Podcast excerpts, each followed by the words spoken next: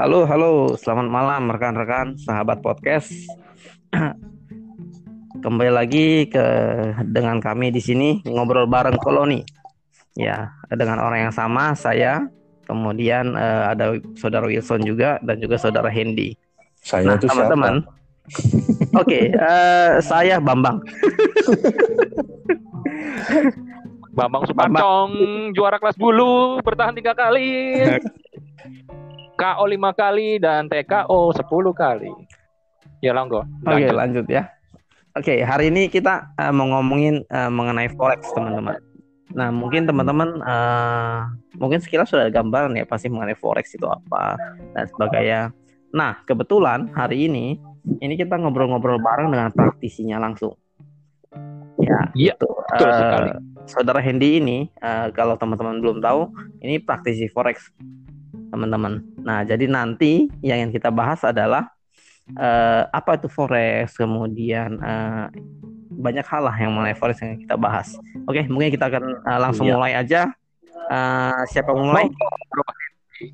Pak Budi Suhendi. Hendy. Oke. Okay. Ya, oke. Okay. Jadi tanya dulu nih, bagaimana? Oke. Okay. Jadi forex itu adalah sebenarnya uh, valuta asing, ya kan, foreign exchange. Jadi sebenarnya forex itu adalah pengguna uh, istilahnya kayak perdagangan lah karena kita negara kita negara ini punya mata uang sendiri-sendiri. Nah, selama mata uang hmm. sendiri tentunya ketika kita punya ada barang atau apa kita mau beli kita harus menggunakan mata uang yang bersang negara yang bersangkutan yang mau kita beli. Jadi hmm. awalnya adalah itu. Nah, perdagangan itu kita biasanya namanya impor. Jadi kita beli barang. Nah, misalnya beli barang uh, de, denom apa dengan dengan dengan mata uang dolar misalnya ya kita harus uh, dari uang kita kita harus beli dolar kemudian baru kirim ke uh, importernya. Jadi siapa uh, ke ke orang yang membeli uh, menjual barang itu ke kita. Ya. Jadi pada awalnya valuta asing itu seperti itu. Nah, kemudian kalau yang sekarang mungkin sementara sih itu ya. Nah, dasarnya itu adalah ini. Oke. Okay. Uh, Wilson mungkin ada mau tanya dulu atau oh iya mau tanya. Ini kan orang itu kan tidak berkecimpung di apa namanya maksudnya mata uang asing juga kayak apa namanya komoditi masuk forex juga kan yang kayak oil komoditi ya minyak bumi sama emas komoditi dia oh beda beda, beda. disebut forex ya beda Oke. Okay. Berarti forex ini dia hanya khusus valuta asing ya? Valuta asing aja. Valuta asing itu oh. tujuh, tujuh major pair dalam arti berarti ada Amerika, oh. sterling, uh, Australia, Australia, Kanada, ah. Jepang, uh, CHF Swiss ya, CHF ya, ya Swiss kan. Swiss dan apalagi satu yang aku lupa. Oke, itu uh, yang, yang major ya. Tapi kalau misalnya itu. kita mau main yang minor itu ada juga ada bukan dia bukan minor dia istilahnya eh iya ya dia minor betul. Ada juga cross pair, pair namanya cross oh, pair itu. misalnya euro oh, yang USD utama tujuh pair. jadi dia misalnya uh, euro USD kan sudah major jadi euro dan USD itu sama-sama major. Gitu tapi ada juga yang kayak Kanada Kanada Jepang tuh JPY gitu. Tapi sebentar lagi uh, it, uh, uh, sebelumnya kan sebenarnya valuta asing itu awalnya hanya untuk dipergunakan sebagai uh, betul pembeli. betul alat tukar ya. untuk perdagangan membeli dan menjual betul betul untuk ya. perdagangan tapi kan kalau ini kita tidak melangkah kita belum melangkah sampai ke yang uh, jual beli jual beli yang euro USD ini ya ini masih istilahnya awalnya basicnya Hmm. Ada orang yang misalnya punya kelebihan uang, jadi dia punya punya uang misalnya di USD, dia lambat laun dia bisa melihat, oh kayaknya mata mata uang yang ini melemah, jadi dia dari dari mata uang yang ini dia bisa menjual, kemudian dia membeli mata uang yang melemah itu. Contohnya misalnya Aussie lagi melemah, dan dia bilang, oh ini ini dia lagi melemah, jadi saya beli aja, siapa nanti dia menguat, saya jual. Nah dari kalau dari dari seperti itu itu kan jadinya spekulasi. Nah biasanya di antara bank-bank itu ada ada yang begitu, namanya pasar spot ya. Jadi uh, dari misalnya kita dari base-nya rupiah, kita mau beli kita lihat oh USD lagi lagi misalnya melemah nih kemarin kemarin sempat sempat melemah sampai sembilan ribu. Oke, jadi melemah itu artinya uh, mata uangnya USD uh, mata uangnya rupiah menguat, mata uang USD-nya melemah. Jadi kita perbandingannya ke rupiahnya gitu. Jadi misalnya USD lagi melemah itu artinya dengan uangnya rupiah kita bisa membeli lebih banyak USD-nya itu maksudnya.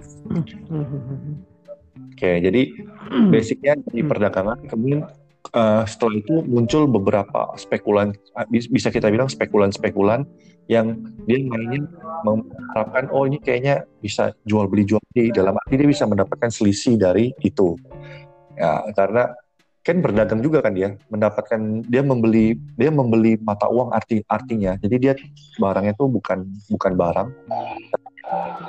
Nah, mata uangnya itu sendiri yang jadi barang. Hmm. berarti awalnya memang dari dari apa? Dari awalnya perdagangan ini karena dia mau membeli barang.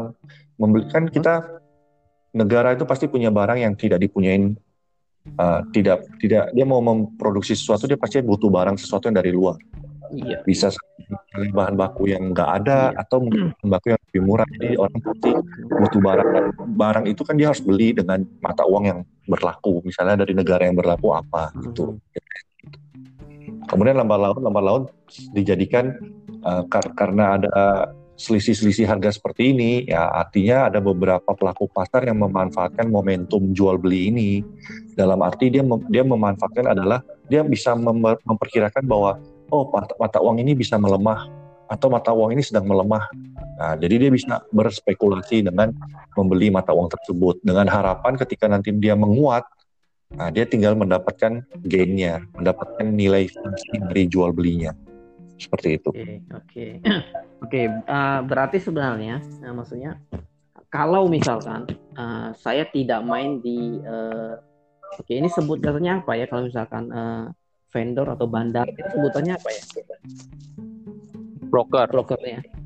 Kalau misalkan kalau broker kan berarti kita melalui satu isi. Broker forex.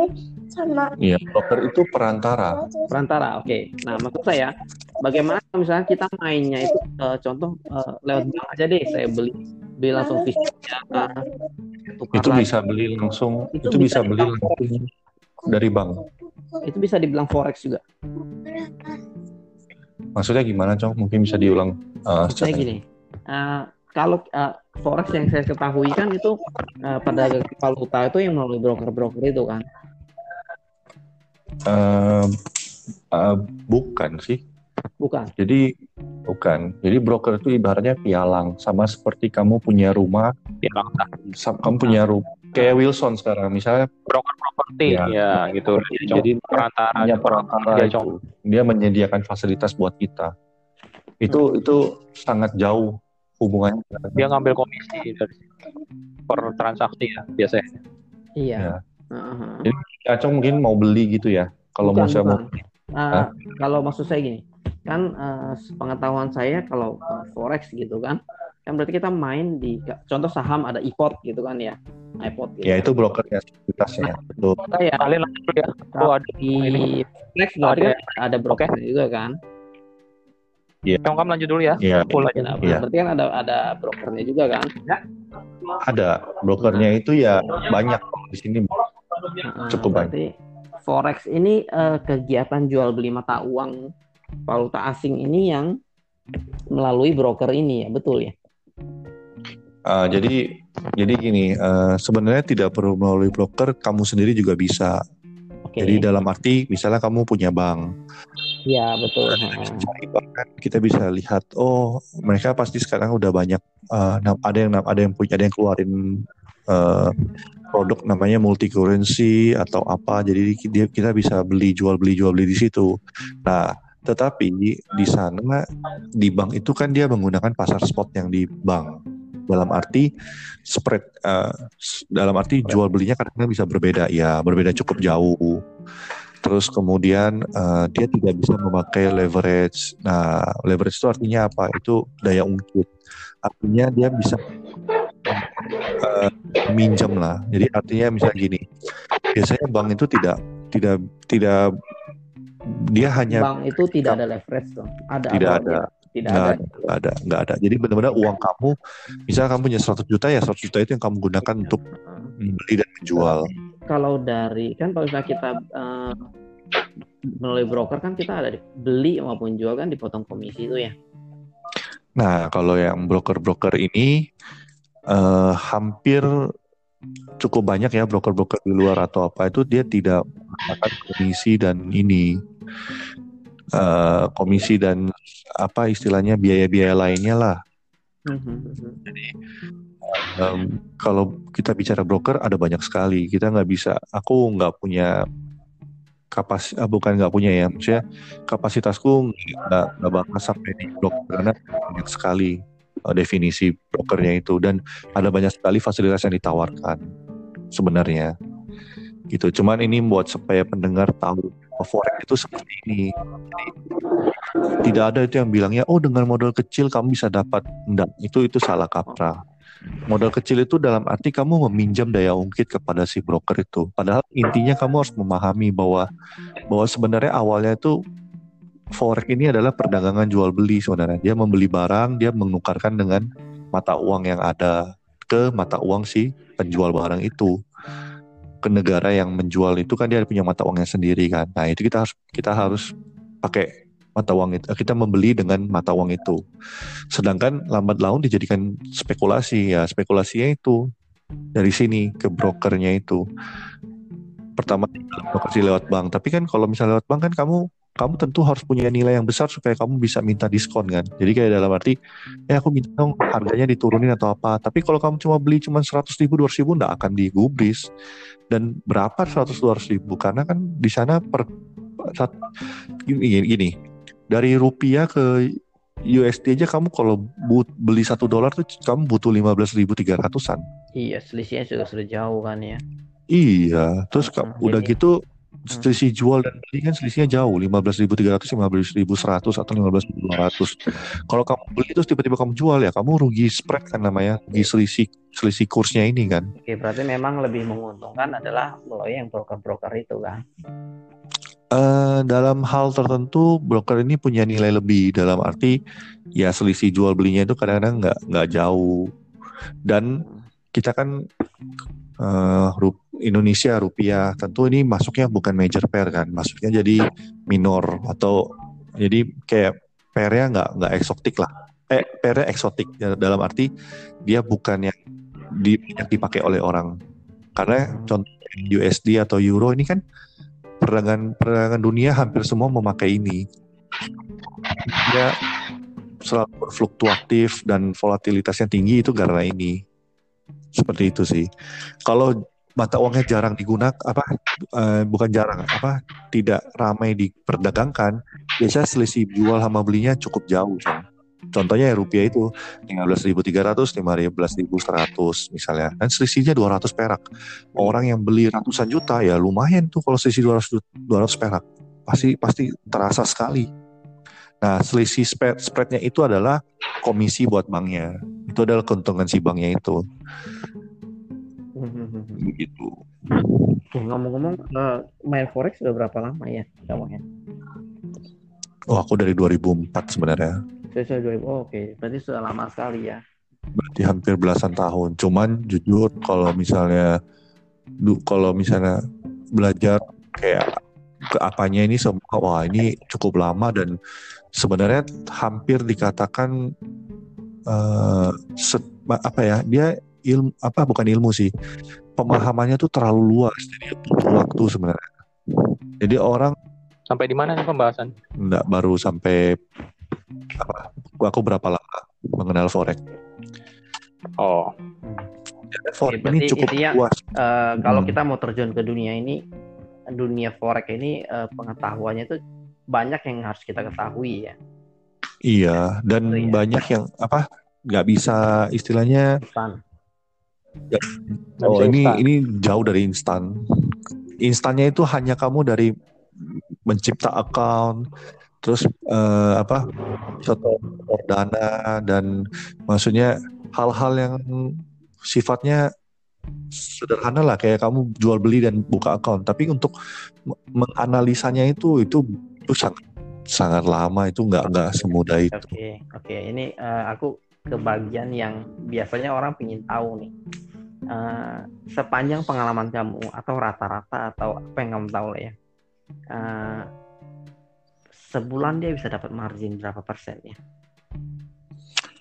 Nah itu kembali lagi tergantung yang main uh, ya.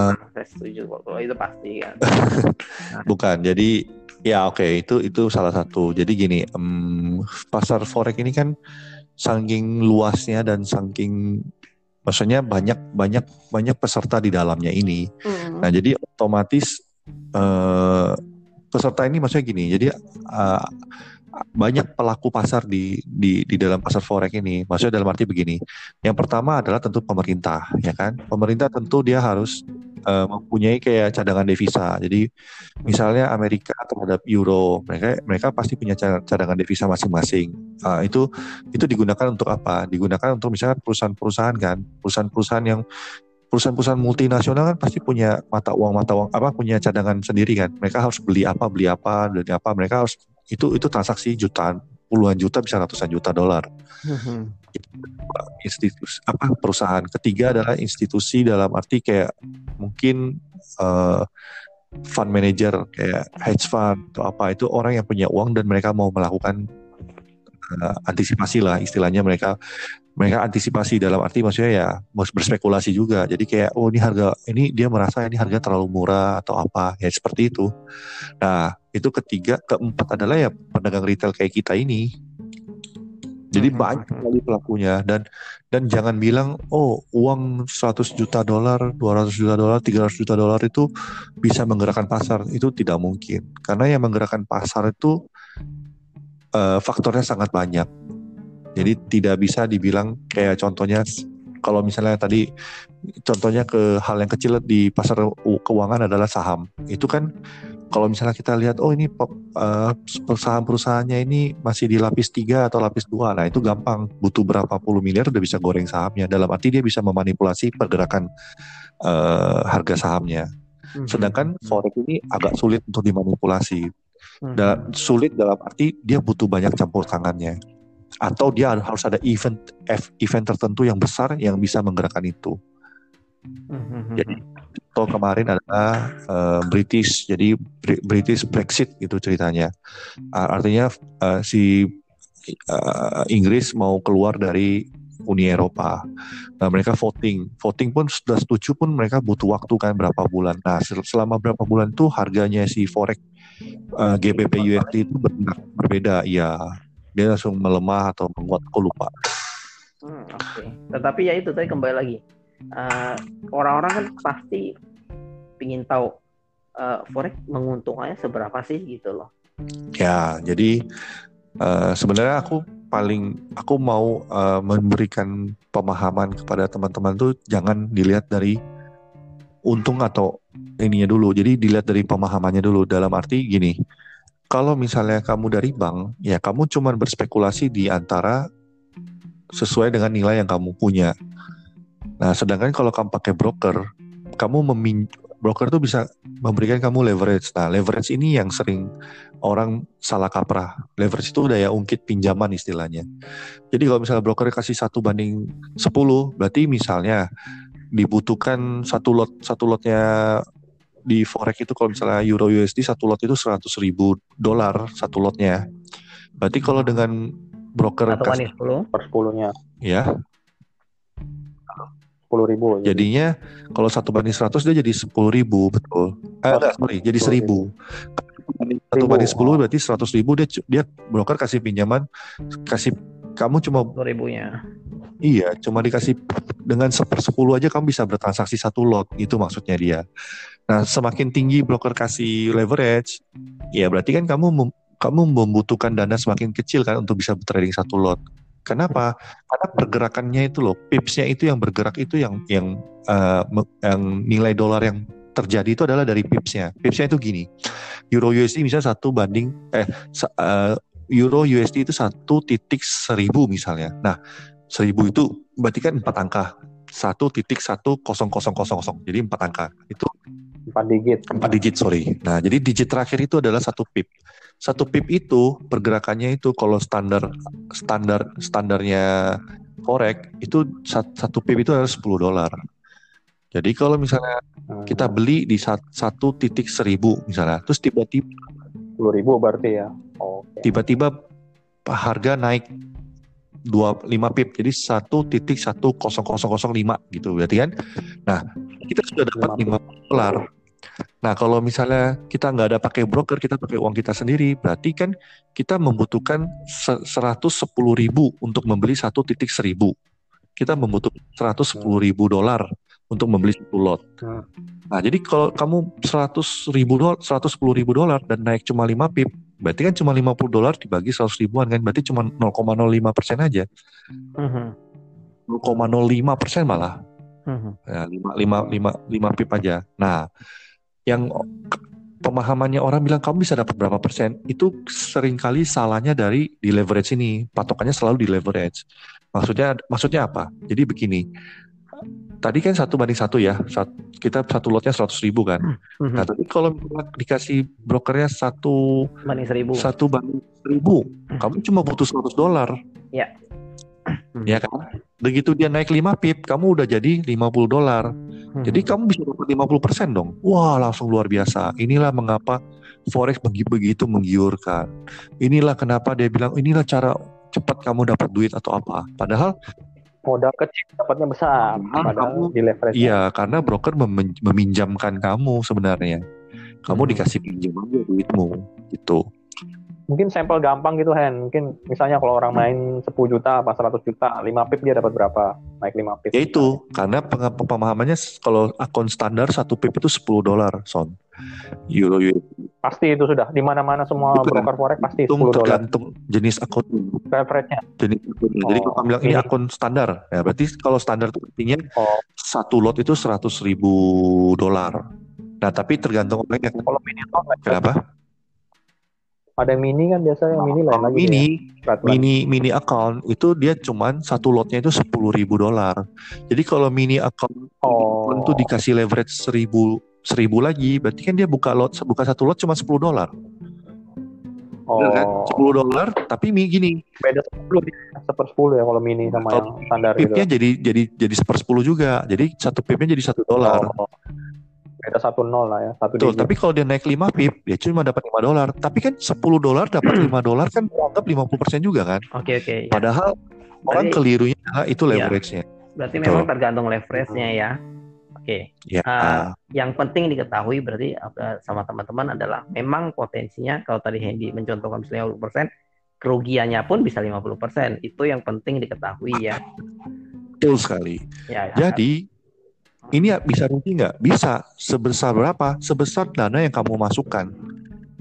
Habis. Kamu misalnya seribu nih kamu masuk, terus kamu buka satu lot. Tadi kita cerita soal akun standar eh, dikasih leverage seribu ya. Berarti kalau buka satu lot kan cuma membutuhkan 100 dolar. Mm-mm, Tapi kan mm-mm. itu itu itu kan kamu dikasih pinjam broker untuk buka lotnya kan. Nah setiap pergerakan misalnya kita tadi beli satu titik seribu.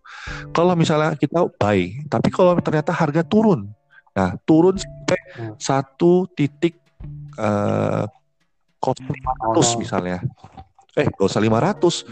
Satu satu kan. titik 800 atau 900 saja ya satu titik kosong 900 gitu bukan bukan satu titik seribu ya satu titik 900 itu kamu uang pasti MC margin call kenapa karena kan satu pipnya udah 10 dolar kamu market market bergerak 100 pip ke bawah ya kamu udah pasti hilang uang modal. Kenapa? Karena loss kan. Iya. Bahkan nggak sampai 100. Karena kamu ada margin yang kamu tahan 100 dolar itu kan yang kamu Iya, beli. betul. Nah, berarti kan kamu punya 1000, kamu kurangin 100 jadi sisa 900. Market bergerak Hmm. 90 pip ke bawah, ya kamu pasti mati. Maksudnya margin call pasti habis. Ya, Nah, jadi, itu loss. Eh, kalau saya tidak salah tangkap berarti koreksi kalau salah ya. Jadi memang eh, buat orang yang mau main memang lihat eh, ada dana berapa, lihat leverage-nya, lihat kita main di berapa gitu ya. Karena itu Iya, eh, terkait sekali dengan ketahanan itu tadi. Jadi dia benar. turun berapa pip, modalnya. nah itu kita bisa sampai rugi berapa. Betul. Kurang lebih gitu Jadi ya. betul betul betul Oke, sekali. Jadi apa bedanya dengan saham? Ya bedanya saham adalah kamu membeli perusahaannya sebenarnya. Kamu kamu kamu berekspektasi membeli perusahaannya. Urusan harga sahamnya naik itu adalah bonus. Jadi itu adalah nilai capital gain lah istilahnya. Nah, itu bonusnya. Tapi kamu membeli saham itu sebenarnya kamu membeli perusahaan. Jadi kamu punya lot, kamu punya hak di dalam perusahaan itu untuk kamu misalnya berdiskusi apa kayak ikut rapat umum pemegang saham, bagi dividen dan sebagainya. Tapi kalau di forex apalagi mata uang asing seperti ini tidak ada apa-apanya. Jadi begitu kamu salah posisi ya udah pasti loss.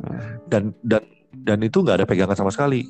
Hmm. Karena begitu loss MC ya habis uangmu habis semua. Betul. Dan itu begitu yang membuat uh, hmm. orang main forex itu bisa betul-betul sampai nol itu duitnya ya.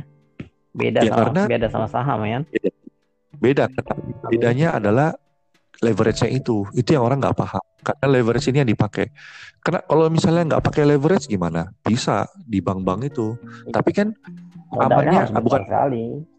Modalnya harus besar. Dan dan uangnya kan kamu kalau misalnya benar-benar butuh 110 ribu begitu turun kan kamu nggak mungkin mau jual karena kamu ada pegangan kamu ada fisiknya itu ada dolarnya itu hmm. di tabungan kamu hmm. berbeda dengan berbeda dengan broker-broker yang forex yang kasih kamu leverage banyak itu mereka tidak mereka kamu tidak punya pegangan apa-apa. Sedangkan kalau di kamu punya yeah. jaminan apa? Ya uangmu itu. Fisik. tapi bisa, bisa turun misalnya sampai 10 satu titik eh, sembilan ratus. Kamu butuh duit tetap kamu jual juga kan? Tapi kamu rugi. Ya rugi. Ruginya seberapa? Ya 100 pip itu 110 ribu uh, jualnya misalnya eh, satu titik kosong sembilan ratus berarti kan seratus ribu sembilan ratus. Ya kan? Berarti kamu rugi berapa? Ya ruginya 100 100 pip itu. Oke oke oke. ya, itu nanti kalau buat teman-teman yang mau coba-coba saham itu coba-coba dulu baru bisa dipahami itu. Karena kalau dengar dua kali iya, harus tahu. dan yakin masih belum masuk itu pasti pengetahuannya yang penting sih sebenarnya kalau forex ini nggak bisa Oke, sama ini, ya kalau okay. uh. Uh, berarti ini Hen uh, kalau orang yang mau main forex apa aja sih yang dia bekalnya itu apa aja sih ya, atau pertama pasti kan ya ya jadi pertama dia harus ya. paham mengenai sistem leverage sistem P betul jadi pertama sebenarnya dia harus mengenal lingkungannya dulu maksudnya lingkungan dalam arti apa itu forex? Jadi seperti tadi aku di awal. Forex itu awalnya seperti apa sih? Kenapa dia ada forex ini? Ini ini pertama dulu. Kemudian setelah itu baru kalau misalnya kamu mau berdagang apa yang kamu harus siapin? Jadi kayak misalnya kesiapan dana, uh, baru blok apa tempat bertransaksinya jadi brokernya itu kira-kira yang mana? Karena ada broker dalam lokal tapi juga ada broker di luar. Uh-huh. seperti itu hmm. dan apa koneksi kemudian uh, tip apa ini kita belum sentuh dari analisa ya, cara dulu kejauhan iya. dulu, cara kulit dulu hmm. oh, apa dasarnya dulu iya jadi banyak okay. nanti bingung. berarti uh, kita dana kemudian kita harus tahu brokernya kita mau masuk di mana broker ada di dalam negeri atau luar negeri gitu kan nah, yeah. tapi untuk kita bisa ikut main atau ikut bertransaksi itu kan kita harus mengetahui contoh tadi sudah ada istilah-istilah leverage ya kan nah, kita harus tahu sistem itu dulu kan supaya uh, ketahanan yeah. dan sebagainya ya nah oke okay. selain dua itu apa yang perlu kita ketahui mungkin ya setelah itu ya terjun langsung terjun langsung ya baru belajar analisa mm -hmm. kayaknya gitu ya Iya terjun langsung tuh maksudnya gimana? Ya terjun langsung itu artinya ya buka buka aja. Akun demo. Akun demo. Kan ini banyak tuh MetaTrader 4 MetaTrader 5 boleh. Ya. jadi belajar pergerakan harga. Nah, nanti baru dengan itu belajar uh, melihat news. Karena gini yang menggerakkan uh, harga cukup signifikan sebenarnya jujur aja sih news sih berita. Oh, Jadi oh, misalnya lagi ada perdagang dapat itu datanya yang paling aneh ini. Jadi ini ada, pasti nanti ada pasti ada sih. Nanti baru kamu belajar, nanti sudah belajar itu baru nanti belajar lagi di dalamnya. Jadi kenapa kalau bagi yang aku apa ya, hmm, kenapa aku nggak bilang dan kenapa aku nggak sebut belajar di forum-forum?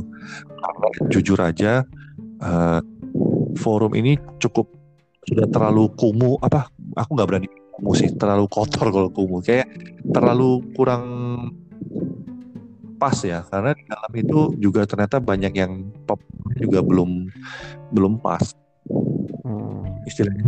Jadi memang harus Gimana? kenapa? Udah belum pas dalam Karena sudah artian terlalu banyak gitu mungkin ya. Jadi kita nggak bisa tahu Iya. sumber yang bagus Iya. itu yang mana gitu kan. Yang murni nggak dia sudah anunya Karena dia beda pemahaman dia, ya. beda tujuan. jadi gini eh, di dalam forum itu kan banyak kepen, banyak banyak individu dan mereka punya kepentingan-kepentingan sendiri-sendiri. Ada yang jadi broker, ya. ada yang jadi IB IB itu maksudnya dia eh, di bawahnya broker jadi maksudnya eh, dia bisa dapat komisi lah kalau kamu ikut dia kayak kamu referralnya dia atau apa kemudian Hmm. ada juga yang analisa dan sebagainya begitu kamu terjun ke sana dan kamu lihat volume kamu akan pasti kebingungan kenapa karena ka- kan Masing-masing beda pendapat. kita punya beda pendapat. Kalau kamu tanya ini nanti dia pasti bilang pro-nya ini nanti kontranya ini. Padahal sebenarnya Betul. kita harus lihat secara keseluruhan. Kita harus tahu garis besarnya dulu. Oh ini seperti ini.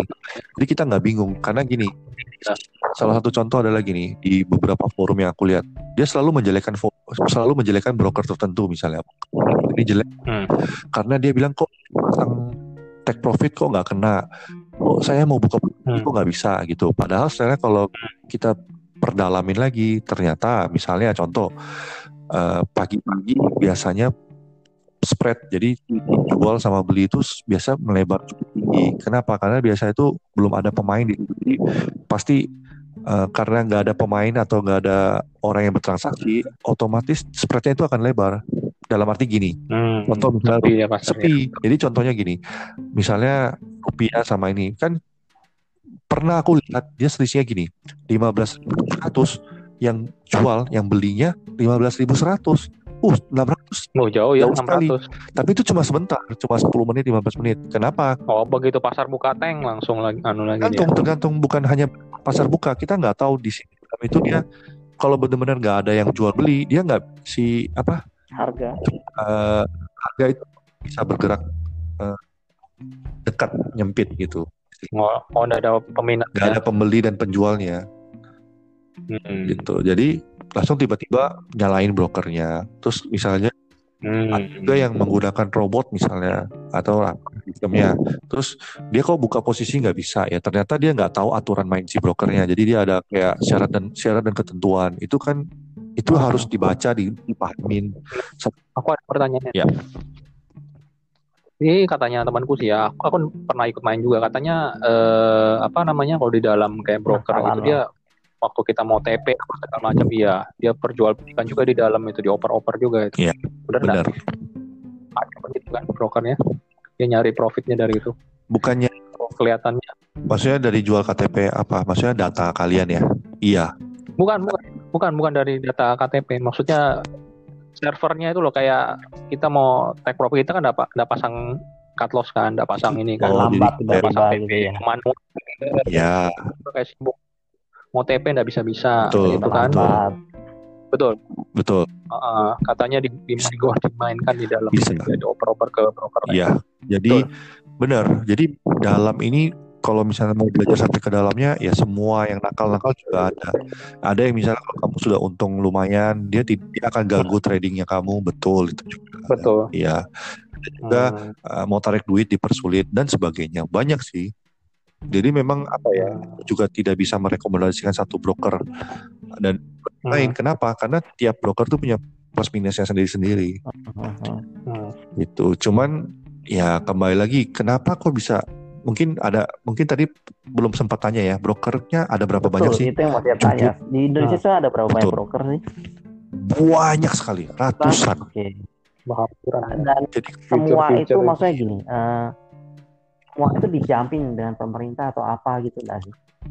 kalau yang lokal dia tidak eh, dia masuk di Kementerian Perdagangan Bapepti karena dia komoditas betul. Dia anggap mata uang itu juga komoditas Oh, jadi dia tidak tidak masuk di OJK kan otoritas jasa keuangan kan nah dia tidak masuk di OJK jadi dia mainnya di Bapepti karena dia anggap itu komoditas oke. Jadi kayak kopi, beras, jagung, apa semua. Nah, mata uang tuh masuk di situ juga. Oke, Kalau kita main real, bukan demo, kita berarti perlu menempatkan uang di broker dulu. Perlu nggak? iya perlu. Karena broker itu perlu, Perlu, tapi oke. broker itu ini eh, apa ya istilahnya? eh biasanya yang yang benar-benar tuh dia ada segregate account. Jadi sama kayak saham. Jadi dia punya akun ketiga. Jadi kayak dia nggak boleh mainin akun apa dia nggak boleh makan uang kita. Jadi uang itu atas nama kita tapi Oh, oh. di broker itu gitu. Segregate account namanya. Oke, tapi oh, berarti Kayak- dia ada sudah ada sistem Itulah. yang menjamin bahwa oh, oke broker ini tidak akan lari dan sebagainya gitu ya. Saya aja berpikir begitu aja. Bisa, bisa. Mem- Memang ada yang begitu. Ada Jadi dia gitu nggak ya? akan lari. Ada. Biasanya ya kita harus tahu maksudnya broker-broker yang sudah lama itu kita harus lihat track recordnya. reputasi. Ya, betul, kita harus tanya reputasinya, kita harus tanya, kita harus cari sebenarnya. Jadi gini, ke kekurangannya in- bukan kekurangan. Kayaknya kita di di broker apa di forex ini jarang yang lihat orang sukses, benar nggak sih? Kecuali yang di Hmm. diiklankan ya di marketing kan. Tapi orang yang benar-benar sukses itu kita aku cari pun wuh, ratusan ribu tuh belum tentu dapat satu Hmm. gitu. Dan ternyata kenapa ketika aku tanya dan aku ketemu gitu misalnya ada yang benar-benar uh, orang yang benar-benar hidup dari ini, ya dia dia bilang buat apa? Dia kan nggak butuh popularitas. Selama dia tradingnya benar dan dia dibayar, dia diam aja gitu. Dan Jadi aku- ada kita mau cari gitu. dan katanya juga nih, kalau kita sudah sering menang, menangnya banyak, kan si broker kan pasti ada data kita kan. Dan Ya. pada saat itulah kita dikerjain, benar nggak sih? Jadi bisa makanya benar ada bisa orang yang bilang kita kamu nggak bisa main besar di satu tempat, jadi kamu harus bagi kecil kecil kecil Betul. kecil kecil gitu. Betul, betul sekali. Jadi gini, eh, ganggu atau enggak itu memang tergantung broker pertama. Jadi kita nggak tahu bro- kalau brokernya nakal ya dia akan ganggu, itu benar. Tapi juga ada kedua gini, eh, broker itu kan dia kembali lagi dia ada makan komisi kita nggak? Mhm. Dia ada makan. Jadi gini, ada broker yang dia nggak kasih komisi apa, free komisi, free apa biaya biaya biaya. biaya. Ya tapi dengan dengan itu kita malah curiga kan, Betul. loh dia nggak ada komisi, dia makan dari, mana? Ya gitu kan? Jadi dia main Iya, dari kita mana? nih kayaknya. Betul. Nah ini kan nggak masuk akal. Nah gitu. Tapi kenapa? potong sedikit. Menurutmu lebih lebih lebih safe dan enak mana main di broker eh, lokal apa di luar? Karena ada yang bilang sih lebih enak di luar gitu karena lebih Oke. fair katanya. Jadi begini, bukan soal fair-fairan. Broker luar tuh bisa memberikan leverage tinggi sampai 1000 pun bisa, 2000 pun bisa. Oh, Itu. Jadi broker dalam mereka ada ada peraturan. Jadi kendalanya di peraturan. Peraturannya cuma sampai satu banding 100 tauku. 200 Oh. 200 pun kayaknya sulit ya, tapi ada. Itu. kendalanya karena peraturan mereka gitu. Iya. Jadi leverage-nya Leverage-nya nggak bisa tinggi. Mhm. Nah, kemudian broker broker lokal itu ya tidak tidak semua ya, tapi ada yang suka mengganggu. Jadi dalam arti kadang-kadang punya kita itu nggak dilempar ke pasar, dia makan sendiri atau tradingnya kita itu Hmm. diganggu dalam arti yang itu tadi kamu bilang Ya itu di tadi dalamnya digangguin, iya. mau mau TP nggak bisa, ya itu benar. Mhm. Ada yang seperti itu. Oke, jadi itu sedikit ya buat teman-teman pendengar. Eh, kalau mau main forex, Betul. ya paling tidak harus tahu dulu lah dikit-dikit soal itu. Oke. Ya, ini ah, ini nggak bisa main hit and run gitu nggak bisa. Iya. betul. Memang berarti karakteristiknya beda Kalau- sekali dengan saham ya. Hen, kalau broker luar Ya, Hen ya, ya. itu dia kan kita ada hubungannya sama Bapepti apa ada maksudnya lembaga otoritas yang menjamin gitu kan kita main lewat web ya biasa ya Iya. masa bisa by phone apa segala macam dana kita apakah aman gitu maksudnya di webnya mereka Ya itu aku nggak bisa ngomong karena jujur aja kalau mau bilang aman nggak aman tapi pada kenyataannya kalau lihat broker luar ada yang sudah puluhan tahun di sini ya. oh ada ada cabangnya di sini mereka ya Maksudnya cabang tuh dalam arti mereka punya Nor- apa perwakilan. namanya naturalisasi ada ada perusahaan Indonesia dia kerja sama gitu kan Ada sih, ada beberapa yang dia beli beli beli perusahaan yang misalnya kayak punya Bapepti dia dia beli aja perusahaannya ada Oh, juga. Tapi ya kem- oke. kembali lagi kalau soal aman atau enggak ya tergantung perusahaan isi dalam perusahaannya sih. Mhm. bisa aja aku ngomong broker ah ini aman tapi ternyata dia ada mungkin ada yang kendala di dalam ya tiba-tiba nggak aman. Ada temen yang di di broker luar tapi by web aja bukan yang ada hubungan sama Bapepti lokal gitu betul dia. betul.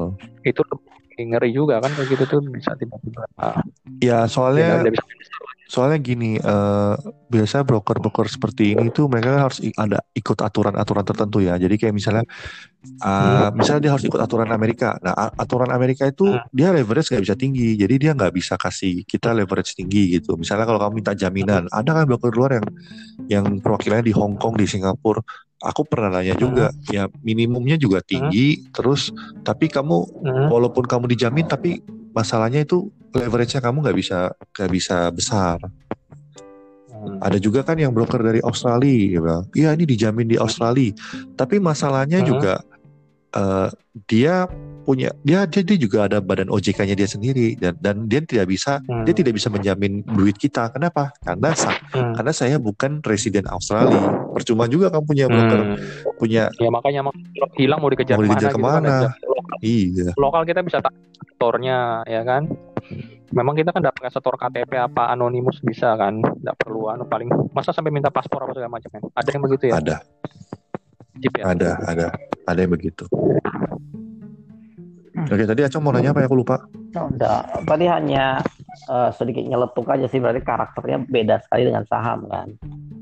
Gitu. Ya betul. Oke, nah. Karena saham ada batas bawah saat ini di kita, tapi sebenarnya kalau apa nah. sah um, ya memang ada beda, tapi sebenarnya secara visual dia tidak tidak tidak jauh berbeda. Dalam arti gini buy sell-nya ya sama sebenarnya. Buy sell-nya itu uh, dalam arti ya kita beli berharapkan naik jual mengharapkan turun kan. Sama sebenarnya. Oke, tapi kita tidak akan tapi kasarnya jauh ya Kenapa? Apa? Tidak akan.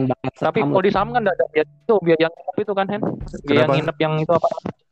Di saham nggak ada biaya nginep yang kalau misalnya tahan kalau di, di forex kan ada itu apa namanya sih biaya? Ya biaya itu yang nginep. swap, swap namanya swap.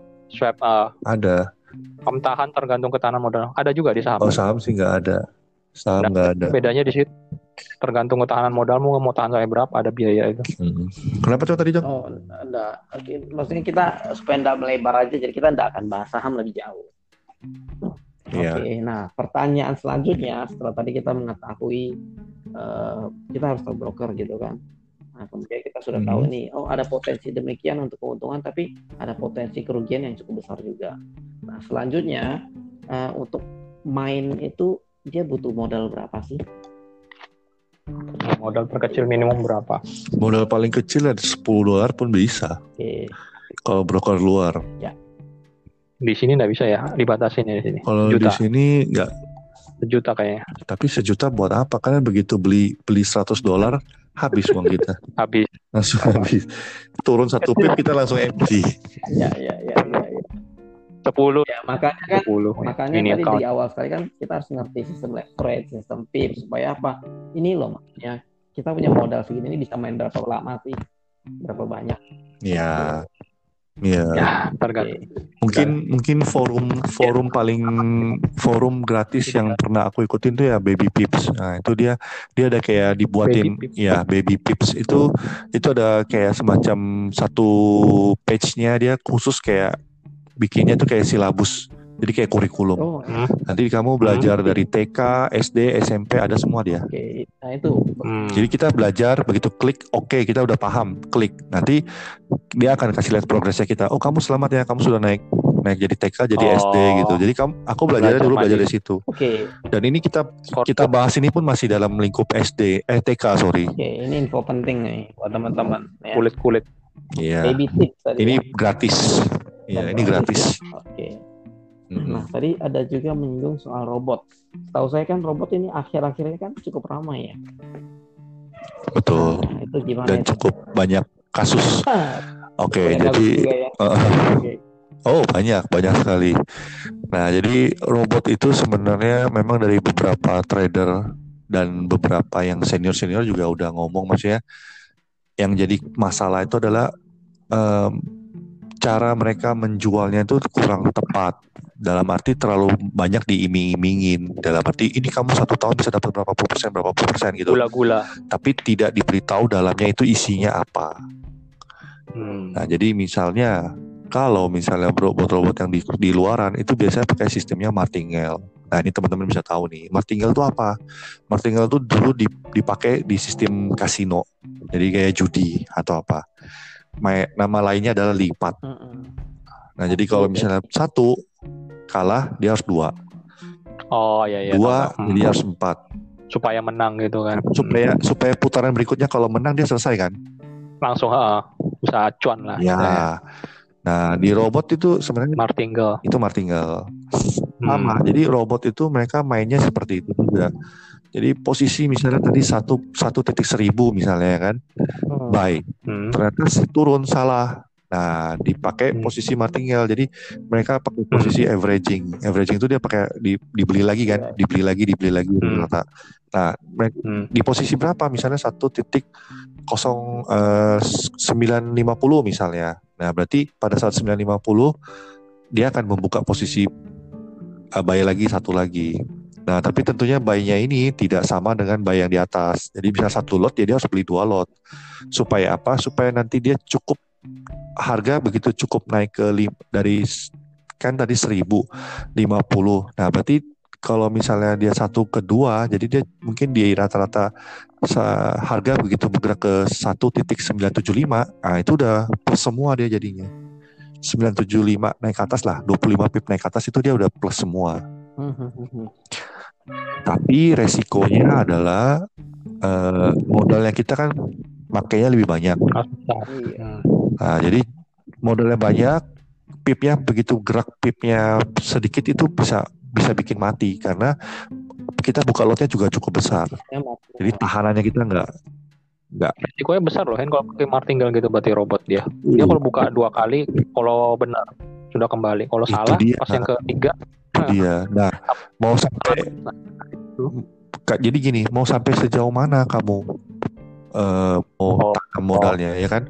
Nggak akan bisa.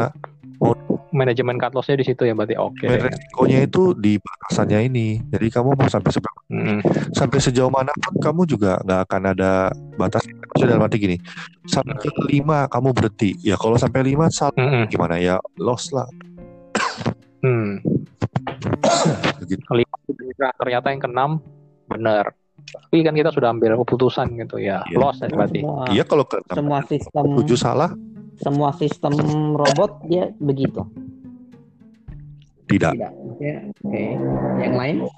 Jadi yang lain eh, ada yang kayak sistemnya kayak sistem yang aku pernah tahu dan aku pernah pakai. Eh, jadi basicnya itu ada lot eksponen dalam arti itu tadi. Jadi faktor bilangan pengkalinya itu apa? Kalau misalnya martingale kan berarti harus dikali dua, selalu kalikan dua terus. Itu namanya lipat. Ada juga sistemnya kayak Fibonacci. Fibonacci itu berarti um, Oh. bilangan bilangan Fibo. Nah, ada ada juga yang sistem bilangan prima. Jadi satu satu tiga lima tujuh gitu nah. Jadi dia Hmm. dia tergantung bilangan matematikanya maunya apa. Hmm. Kalau aku bisa- kalau misalnya persenan ya bisa. Nanti dia buatin persenan. Jadi misalnya Persen kayak Fibonacci gitu. eh, nggak perlu nggak perlu Fibonacci. Jadi aku bisa bilang eh, lima persen atau 10 persen atau 20 persen gitu. Jadi nanti Ada nggak hand Hmm. robot yang best indikator? Oh iya, indikator itu perlu. Robot itu selalu ada indikatornya. Indikator itu Semua robot pasti ada. ada. Indikator itu fungsinya apa? Untuk masuk dan untuk keluar. Hmm. Jadi tadi yang bah- kita bahas ini adalah jeroan dalamnya itu adalah eh, apa? Buka posisi dan cara atur posisi averaging. Kita belum bahas soal nanti Hmm. masuk mau pakai indikator apa, keluar pakai apa itu. Hmm. Jadi sebenarnya robot itu nanti mungkin sesi tersendiri kita boleh lah, Oke. karena itu cukup cukup dalam. Cukup dalam ya dan Ya. uh, sekedar Boleh. info aja buat teman-teman.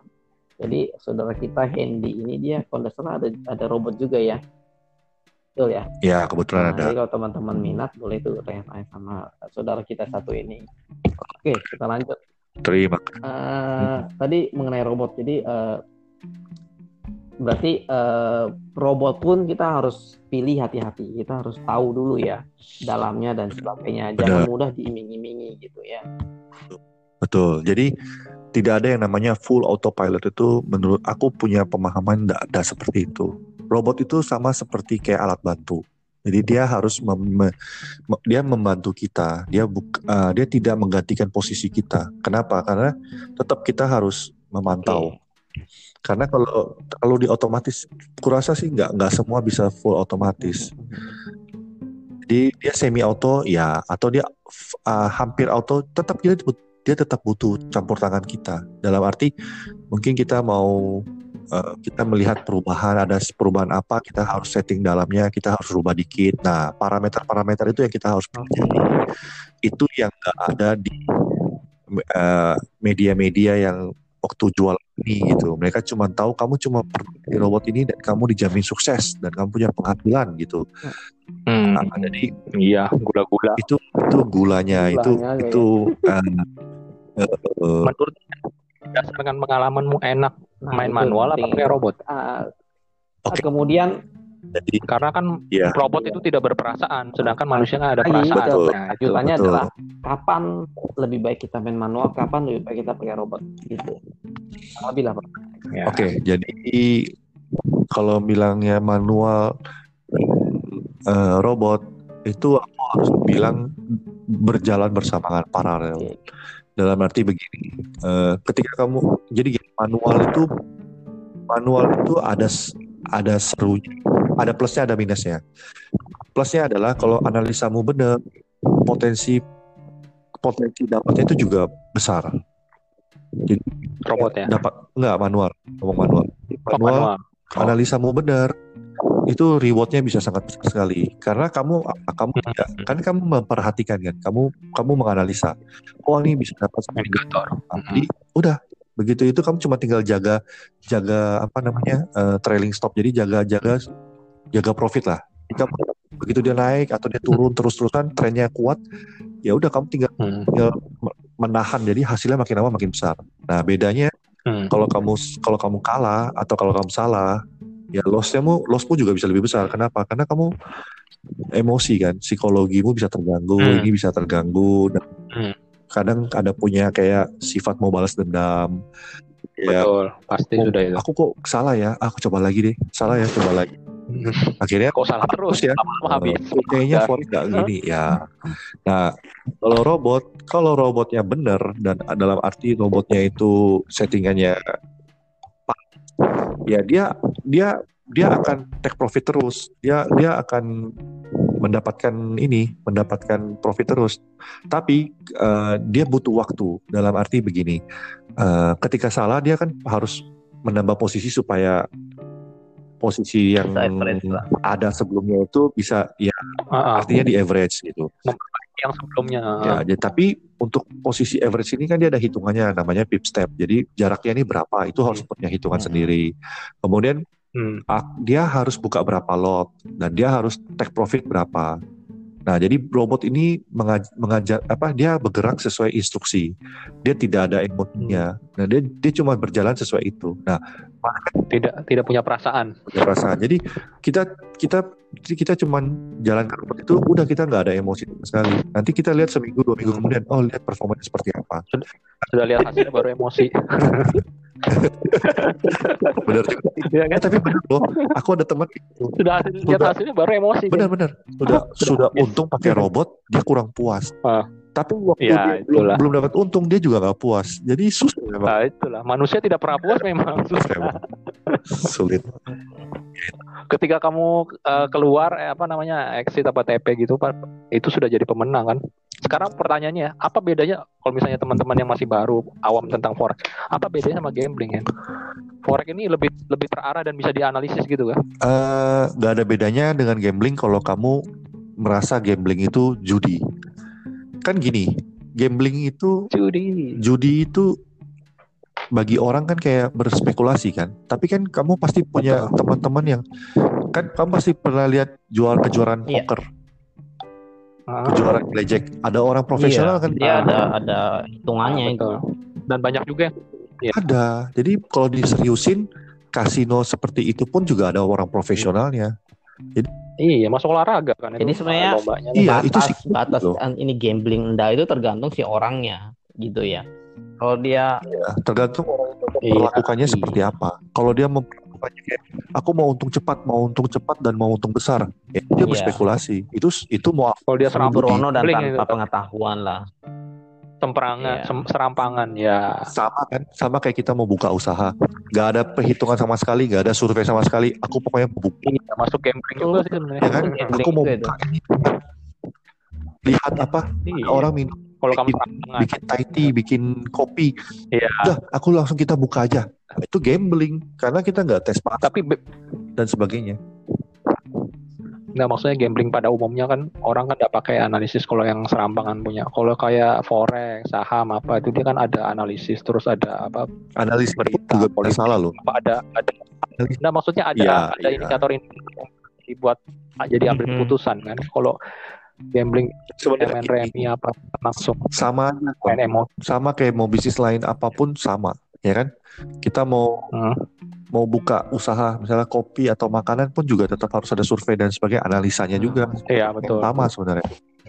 Cuma hanya bedanya adalah tergantung orangnya menyikapinya lah ya. dia mau mau mau seriusin apa enggak. Jadi eh, Hmm. hati-hati juga buat teman-teman nih. Maksudnya jangan sampai kita eh, hanya tertarik dengan keuntungannya, akhirnya forex iya. Mengesampingkan forex jadi seperti judi buat kita gitu.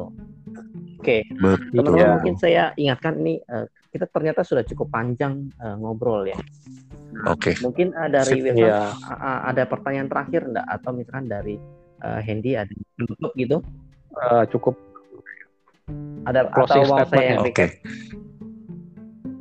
Oke, boleh saya yang recap, saya coba recap ya. Nanti kalau kurang tepat atau ada yang itu ya silakan Ya, ya. Oke, jadi eh, teman-teman Siap, siap, pendengar, siap. Jadi tadi eh, kita bicara mengenai forex ya. Nah, eh, kalau teman-teman mau masuk eh, atau mau eh, main di forex, jadi ada beberapa hal yang perlu disiapkan. Yang pertama apa? Satu adalah dana. Nah, kalau kita sudah ada punya dana, sudah punya dana, kemudian yang berikutnya kita harus cari broker yang eh, istilahnya kita enggak pilih broker sembarangan lah. Broker kita harus nilai. Dan broker ini ada yang dari luar negeri, ada yang dari eh, di ada yang di dalam negeri juga gitu. Nah, beberapa hal yang di- perlu dipertimbangkan apa? Leverage-nya. Salah satu adalah leverage-nya, eh, apa eh, keamanan dan sebagainya, track record-nya, reputasinya itu eh, dipertimbangkan. Oke, setelah kita punya dana, setelah kita sudah eh, memilih broker, selanjutnya apa? Eh, yang paling dasar tuh ada beberapa eh, istilah-istilah, beberapa sistem yang harus kita tahu. Nah, beberapa yang tadi kita sudah bahas itu itu adalah eh, sistem pips, kemudian ada leverage, ya. Nah itu kita harus tahu dulu supaya eh, ketahanan modal kita itu eh, lebih panjang, ya, kurang lebih itu. Nah kemudian eh, yang terakhir adalah eh, sekarang ini forex sudah ada robotnya. Dalam arti eh, kita tidak harus main manual sekali, jadi bisa dibantu dengan robot. Nah, tetapi eh, robot ini kita juga harus pilih-pilih karena robot di luaran tuh banyak sekali dan teman-teman harus memilih robotnya itu paling tidak kita harus tahu lah sistemnya bagaimana. Jadi tidak asal pilih robot dan hanya apa ya hanya eh, tertarik karena iming-imingnya saja. Ya mungkin itu eh, yang bisa saya recap. Kalau misalkan kurang silakan ditambahkan. Ini saudara Hendy. ya cukup sih Cukup ya. benar Cong nanti kita punya sesi berikutnya soal uh, dalamnya seperti analisanya atau Ya. robotnya manual Oh, iya. robot satu sesi sendiri Iya, Robot satu sesi. Robot satu Iya. sesi. Sama satu lagi yang saya kelupaan tadi, eh, kalau teman-teman mau tahu itu ada satu situs eh, Baby Tips tadi ya. Nah itu Oh, iya. eh, bagus sekali. Baby Jadi, Iya itu free. edukasi gratis gratis tapi bahasa Inggris Iya itu free. Jadi teman-teman bisa bisa masuk. sebelum sebelumnya teman-teman harus ini dulu apa namanya paham pengetahuannya dulu istilah-istilahnya kemudian belajar di akun demo dulu sebelum Ya, nyemplung ke itu real Betul. yang saya lupakan itu. Jadi sebelum kita main rail, ada baiknya memang eh, mungkin main akun demo dulu. benar Ya. akun demo itu untuk untuk memahami lah pergerakan Iya. belajar training Ya. Oke, eh, itu ya. Oke. Oke. Eh, sebagai penutup teman-teman, saya ingatkan kembali, eh, saudara Hendy ini dia punya eh, robot juga. Dan kalau teman-teman mau tanya lebih Iya. jauh mengenai forex atau robot, silahkan nanti bisa tanya ke saudara Hendy ya. Oke, mungkin itu aja yang Iya. bisa kita obrolin hari ini. Perhatiannya, thank you. Ya, thank you semuanya. Ya. thank you. Thank you. Eh, kita nggak ada lanjut lagi lain lagi. Di, dihapus di, di, di disconnect sama Wilson. Kita ada lanjut Aku lagi nggak? nggak ada. dulu.